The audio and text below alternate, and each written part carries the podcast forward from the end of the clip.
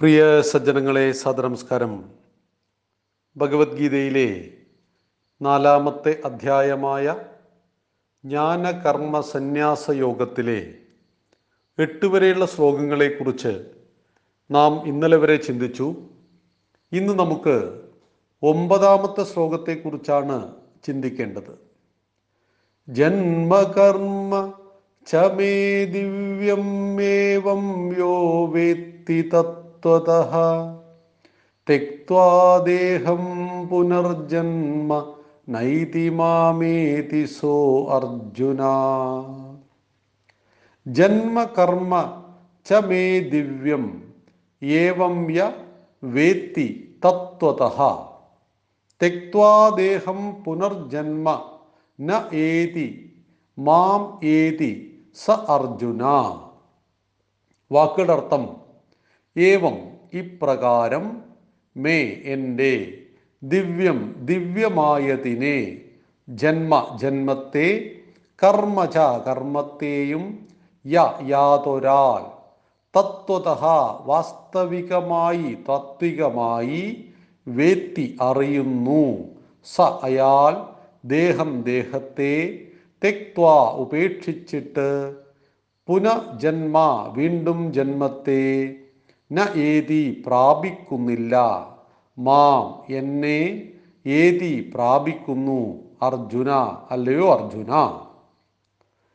അല്ലയോ അർജുന യാതൊരാളാണോ ഇപ്രകാരം എന്റെ ദിവ്യമായ ജന്മകർമ്മങ്ങളെ വാസ്തവത്തിൽ അറിയുന്നത് അയാൾ മരിച്ചാൽ പിന്നെ പുനർജനിക്കുന്നില്ല എന്നെ തന്നെ പ്രാപിക്കുന്നു. ഭഗവാന്റെ ഒരു മികച്ച ഉപദേശമാണിത്. അതായത് ഏതൊരുവൻ എന്നെ കൃത്യമായി അറിയുന്നുവോ അവൻ പിന്നീട് പുനർജനിക്കുന്നില്ല. നമ്മുടെ എല്ലാം ജന്മം ജന്മജന്മാന്തരങ്ങളായി തുടർന്നുകൊണ്ടിരിക്കുന്നതാണ്. കഴിഞ്ഞ ജന്മത്തിലെ ശ്രേഷ്ഠത കൊണ്ടാവാം ഈ ജന്മത്തിൽ മനുഷ്യ ശരീരത്തിൽ പിറക്കുവാനുള്ള അവസരം നമുക്ക് ലഭിച്ചു. ഈ മനുഷ്യ ജന്മത്തിന്റെ കർമ്മഫലത്തിനനുസരിച്ച് അടുത്ത ജന്മവും നമുക്ക് കൈവരും. ഒരു സംശയവും അക്കാര്യത്തിലില്ല. പക്ഷെ ജന്മമില്ലാത്ത അവസ്ഥ അതാണ് മോക്ഷം. ഇതാർക്ക് ലഭിക്കും? സാഖ്യയോഗത്തിൽ പറഞ്ഞത് സാഖ്യന് ലഭിക്കുമെന്നാണ്. ആത്മജ്ഞാനം ലഭിച്ചവന്. ഇവിടെ പറയുന്നു ഭഗവാനെ കൃത്യമായി മനസ്സിലാക്കിയ ആൾ എന്റെ ദിവ്യമായതിനെ ജന്മത്തെയും കർമ്മത്തെയും മനസ്സിലാക്കുക.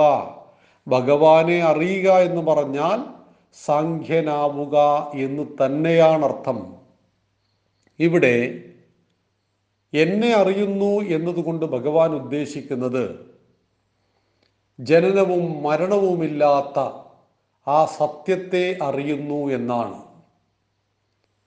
കഴിഞ്ഞ ജന്മം ഈ ജന്മം പുനർജന്മം. ജന്മങ്ങൾ അനേകം. പക്ഷേ ഒരു ജന്മത്തെയും ബാധിക്കാത്തവൻ അവനെ അറിയുമ്പോൾ ആത്യന്തികമായ ജ്ഞാനത്തിന്റെ പരമോന്നത തലത്തിലേക്ക് എത്തപ്പെടുന്ന ഒരു വ്യക്തിയെ സംബന്ധിച്ച് അയാൾ വീണ്ടും ജന്മത്തെ പ്രാപിക്കാതെ എന്നെ തന്നെ വിഷ്ണുപദങ്ങളിൽ ലയിക്കുന്നു എന്ന് പറയാറുണ്ട്.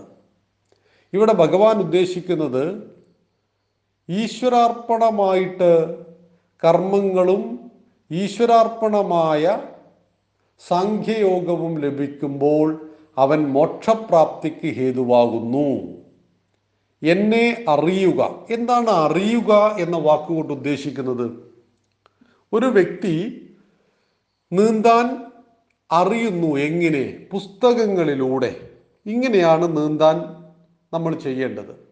ഒരു കുളത്തിലോ നദിയിലോ ചെന്നാൽ നിങ്ങൾ രണ്ട് കൈയും രണ്ട് കാലും അടിച്ചിട്ട് വെള്ളത്തിലിറങ്ങി നീന്താൻ തുടങ്ങണം. ഇന്ന് എന്നിങ്ങനെ ഒരു പുസ്തകത്തിൽ എഴുതി വച്ച കാര്യവുമായിട്ട് അത് നന്നായി പഠിച്ച ഒരാൾക്ക് വെള്ളത്തിലേക്ക് ചാടിയാൽ എന്തു സംഭവിക്കും? അയാൾ അവിടെ മുങ്ങി മരിച്ചു പോകും. നീന്താൻ അറിയുക എന്ന വിദ്യ അനുഭവമാണ്. അതറിയുക തന്നെ വേണം. അത് പരിചയം കൊണ്ടും അനുഭവം കൊണ്ടും സ്വായത്തമാക്കുന്നതാണ്. നീന്തൽ എങ്ങനെ ചെയ്യാം എന്നുള്ളതിന് അനേകം പുസ്തകങ്ങളുണ്ട്.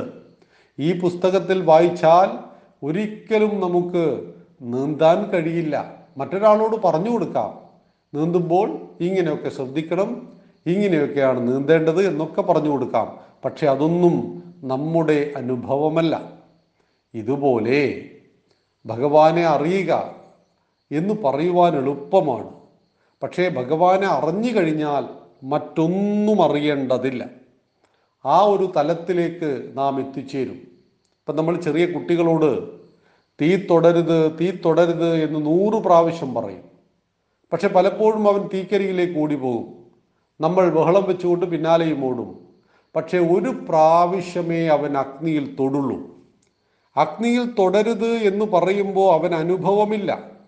അനുഭവമുണ്ടായാൽ അവൻ അറിയുന്നു അഗ്നി ആരെന്ന്.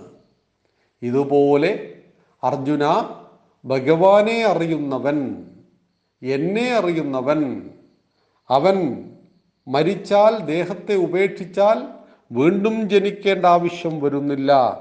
കാരണം അവൻ എന്നെ തന്നെ പ്രാപിക്കുന്നു. വീണ്ടും ജനിച്ചവൻ ഒന്നും അറിയുവാനില്ല.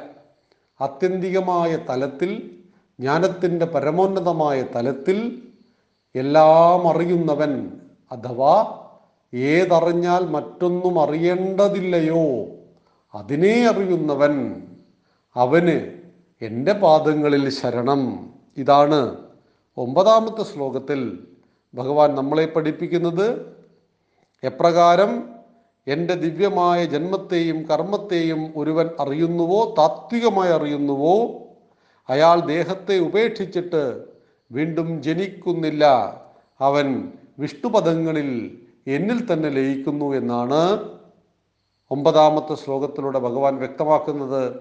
പത്താമത്തെ ശ്ലോകത്തെക്കുറിച്ച് നമുക്ക് നാളെ സംവദിക്കാം. നന്ദി നമസ്കാരം. വന്ദേ മാതരം.